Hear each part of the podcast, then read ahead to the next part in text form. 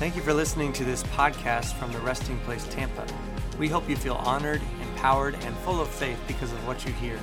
And we would love to see you at a gathering soon. For more resources like this, head to trpfamily.org.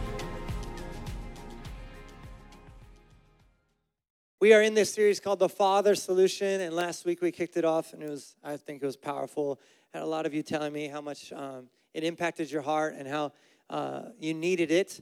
And today we're moving into part two, but real quick, last week we talked about uh, this idea out of 1 Corinthians 4. We're going to read it again in a minute, but something one of my spiritual fathers, Lynn Harper, said just resonated with me, started this whole idea. He said, Coaches and teachers point the way, but fathers help me go the way. That's right. They go the way. They don't just point the way, they don't just say it's this way, it's that way. They go the way with you. So true fathers are in it with you to the bitter end, all right? Or to the good end, bitter or good. Either way, they're in it with you. My dad's here today, second row. Can you stand, Dad, just for a second? This is my father. That man has gone the way. He's still going the way. He's a trustee at this church.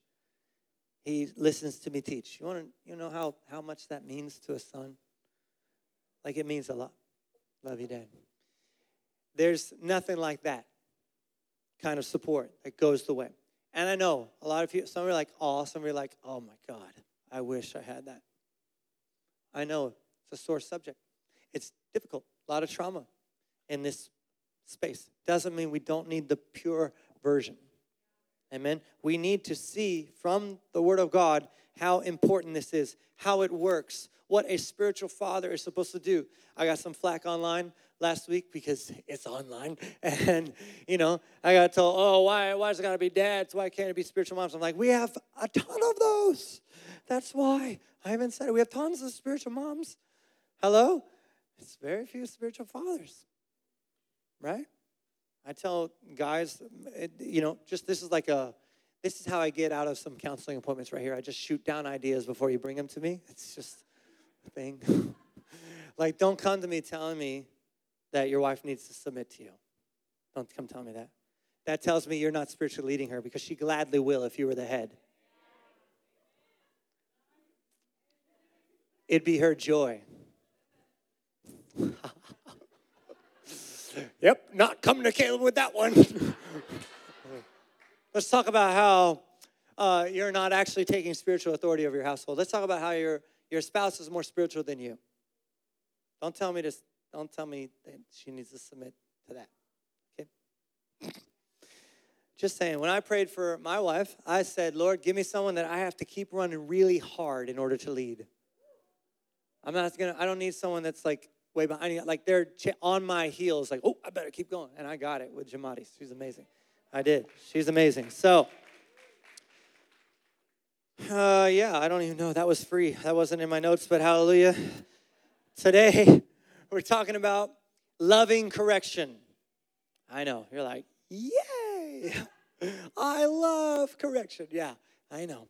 Well, true fathers cannot correct without love.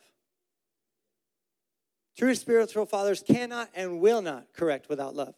And true children cannot grow without loving correction. This applies to everybody today, okay? Fathers cannot truly correct without love, and children cannot truly grow without loving correction. Meaning you have to love it as the child, you have to want it, okay? We're gonna read it, but first we're gonna be in 1 Corinthians 4. This is the the passage I read last week, but it's in a new translation. I like to give you multiple translations so you hear it differently. Paul said this He said to the Corinthian church, I am not writing this to embarrass you or to shame you. True fathers do not er, embarrass or shame their children. I'm not writing this to embarrass you or shame you, but to correct you as the children I love. For although you could have countless babysitters in Christ, I love the Passion Translation. Although you could have countless babysitters in Christ telling you what you're doing wrong, you don't have many fathers who correct you in love. But I'm a true father to you, for I became your father when I gave you the gospel and brought you into union with Jesus. True spiritual fathers see people in union with Christ. That's what we're going to talk about next week. I brought you into union with, the, with Jesus, the anointed one. So I encourage you, my children, to follow the example that I live before you. So again, fathers cannot truly correct without love, and children cannot grow without loving correction. Ephesians 6 4 says, Fathers, do not provoke your children to anger, but bring them up in the discipline and instruction of the Lord. Okay, that's natural fathers and spiritual fathers. I'm just bringing this scripture to show you there's multiple places that talks about this. Okay, we need to, it's not that uh, a father will never make a child angry, it's that that's not the point. I'm not provoking my children to anger, even though they get angry when I correct them. I'll tell you a story. I have a two year old named Shiloh. His name means peace, and I will get him to that destiny. the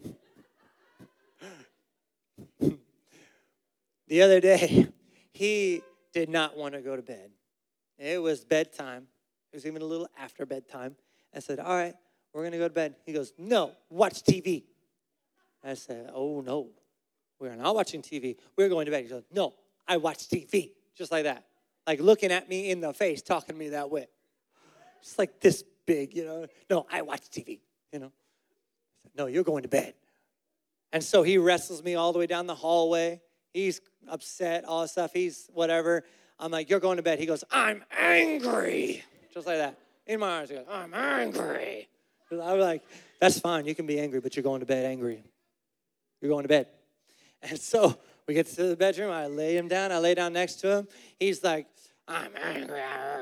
All this stuff. And then he tries a different approach. He goes, I don't like daddy. So I don't like daddy. I want mommy. I'm like, nope. You get daddy. He's like, I don't like daddy. I said, I don't care. Because I don't need anything from him. You understand? True fathers don't need something from their toddlers. I don't need affirmation. I don't need a certain response. He's a toddler. I don't need anything from him. The problem with supposed spiritual fathers in the church is they're extremely needy of their children. They need them to carry their Bible, they need them to wipe their brow when they're preaching. This stuff happens. They need them to tithe. They need them to cry at the altar every Sunday because they're actually insecure and don't know if God wants to use them, and that is the affirmation that they see. I don't need anything from anyone in this room. That should be good news to you. I can tell you the truth because I don't need anything from you. I'm not maneuvering you into something. I don't need you. I don't need to. I have no need of you.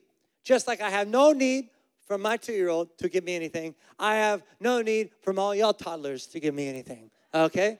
Spiritually speaking. Yeah. I don't need it. I don't need it. That, you should be happy about that. Because if I start to need you, oh my God, they didn't come. Oh no. They stopped giving. Oh God. Now I'm like, what do I do to get them? That's not correction. It's not rooted in love, it's rooted in lack. So I'm laying there, says, I don't like daddy. I want mommy. And I said, You're going to sleep. And he laid there and threw a fit until he fell asleep with his face on my face. He did. Slept like a baby. True fathers, I'll just say this fathers cannot be afraid to correct, they must be afraid of lacking love. I'm going to say it again. Fathers cannot be afraid to correct, they must fear lacking love. It's a godly fear.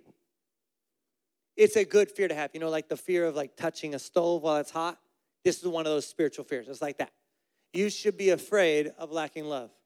Spiritual and physical fathers, you should be afraid of that. Okay? I'm not saying it should keep you up all night, but almost. Almost. We have a whole like generation of people right now in the world who are running things, they're leading things, and they have a complete lack of discipline because their fathers were afraid to correct them. Or their fathers weren't present to correct them. and look at the result. Just check the fruit. Look at the fruit of pick a sphere of influence, pick a part of society, and look at the people running the show and tell me that that's good fruit. No.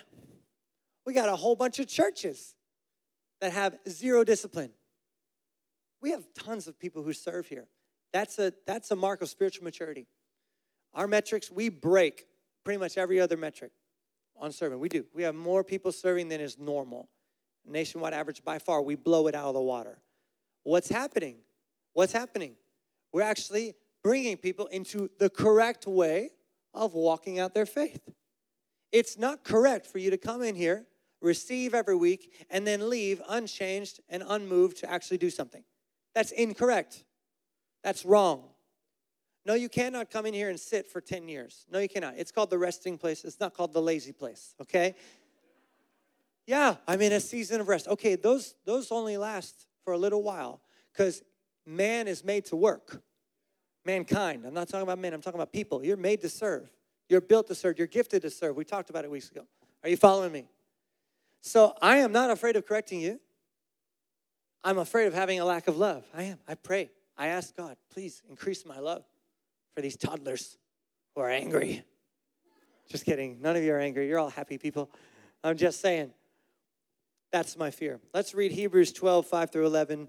Um, this is a lot of scripture, but this is just, I'm going to let the word preach for itself here. This is so good. It says, Have you forgotten the exhortation that addresses you as sons? And that word sons is not gender specific, it's children, sons and daughters, okay? If men can be a part of the bride of Christ, then, you know, women can be sons of God. Are you with me? Yeah? Okay. My son, it says, do not regard lightly the discipline of the Lord, nor be weary when reproved by him. For the Lord disciplines the one he loves and chastises every son whom he receives. that word chastises is actually scourges.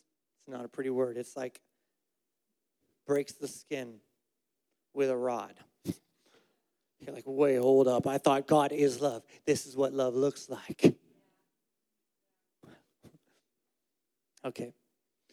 The Lord disciplines the one he loves and chastises every son whom he receives. It is for discipline that you have to endure. It's for discipline that you have to endure. God is treating you as sons. For what son is there whom his father does not discipline? If you are left without discipline, in which all have participated, then you are illegitimate children and not sons. Besides this, we have had earthly fathers who disciplined us, and we respected them. Shall we not much more be subject to the Father of spirits and live? For they disciplined us for a short time as it seemed best to them, but he disciplines us for our good, that we may share his holiness. Say his holiness. Come on. For the moment, all discipline seems painful rather than pleasant. Can I get an amen? yeah. But later it yields the peaceful fruit of righteousness to those who have been trained by it. Later it yields the peaceful fruit of righteousness to those who have been trained by it. I know you're very happy about this message, but you need to look at correction way differently than maybe you've seen it before.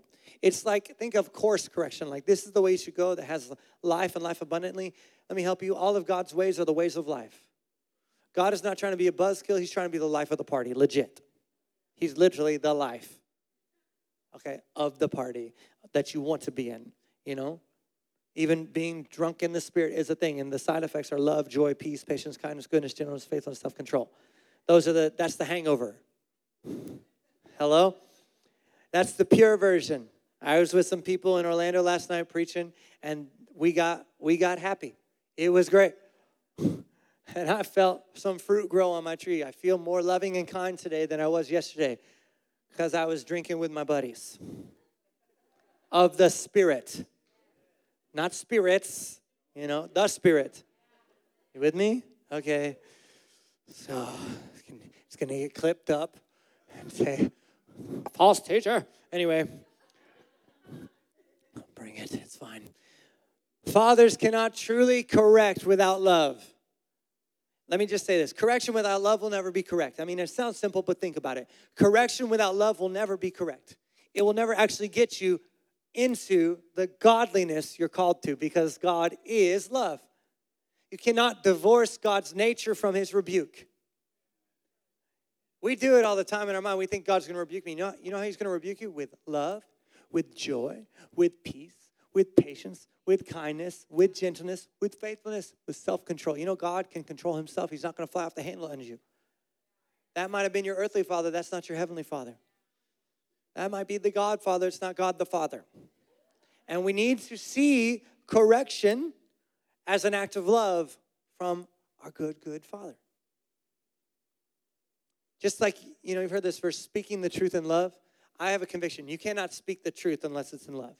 You can say true things, but you can't speak the truth in love unless there's love. Okay? So just like you cannot speak the truth unless it's in love, you cannot truly correct without love. It's impossible. Are you, are you making connections here? I know this is simple, but we need to understand something. If it's your time to correct someone, make sure that love is bubbling up first.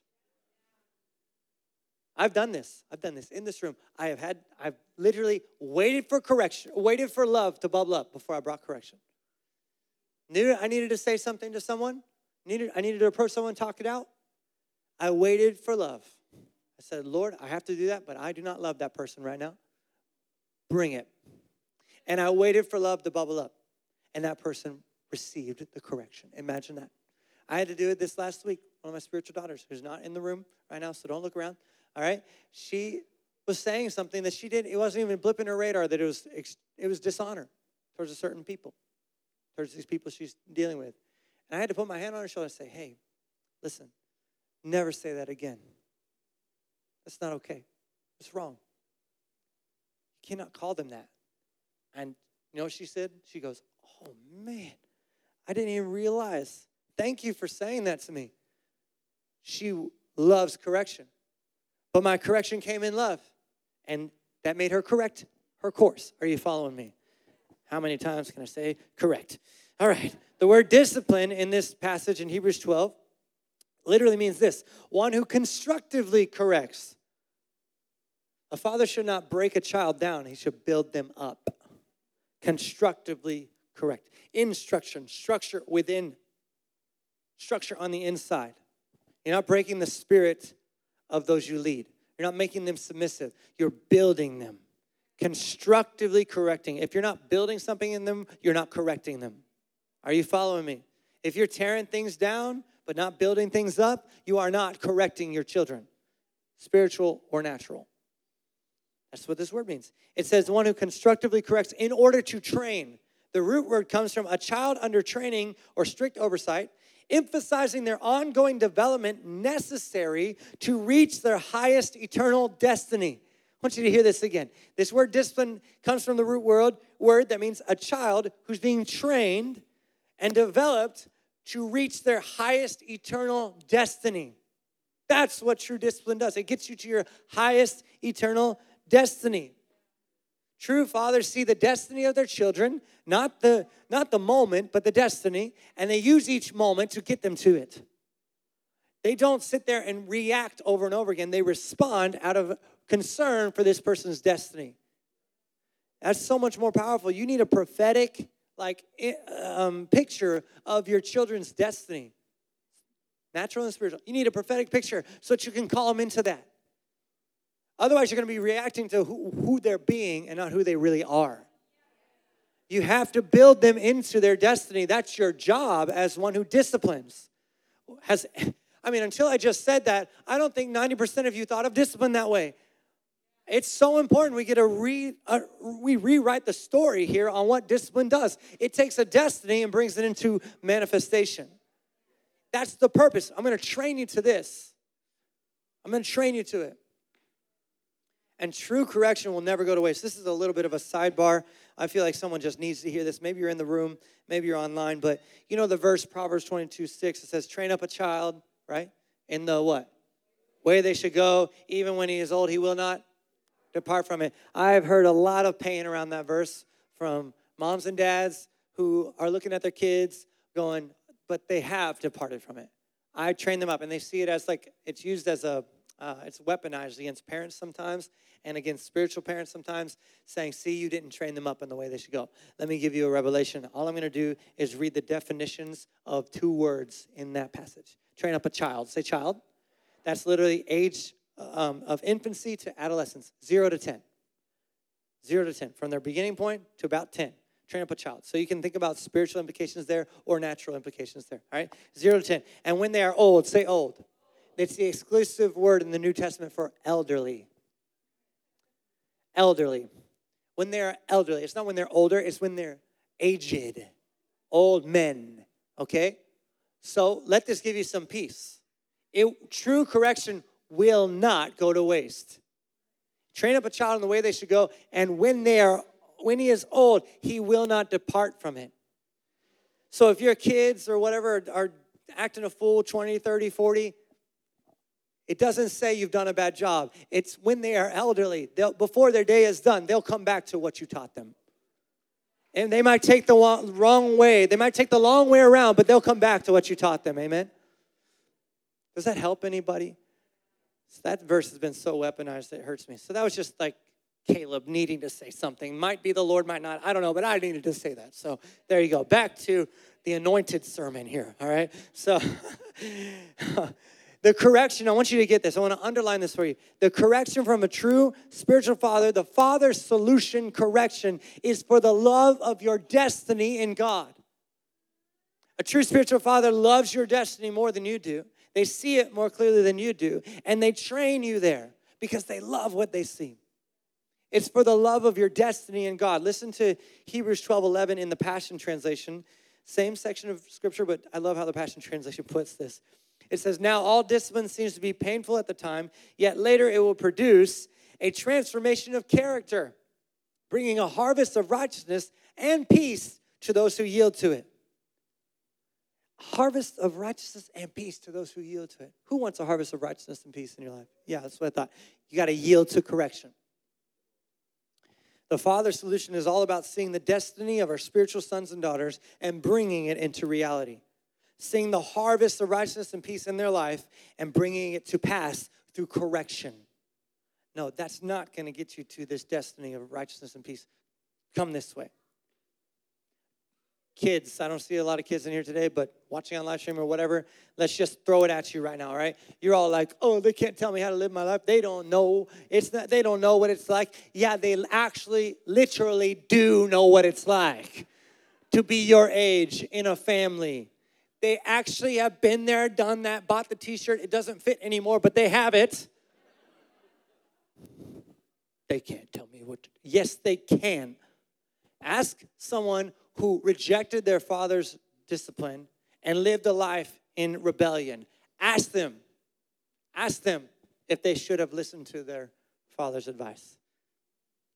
Just ask them. I promise you to say, I really wish I had. That last part there says, a harvest of righteousness and peace to those who yield to it. So it's not just that fathers need to give correction and love, children need to yield to it.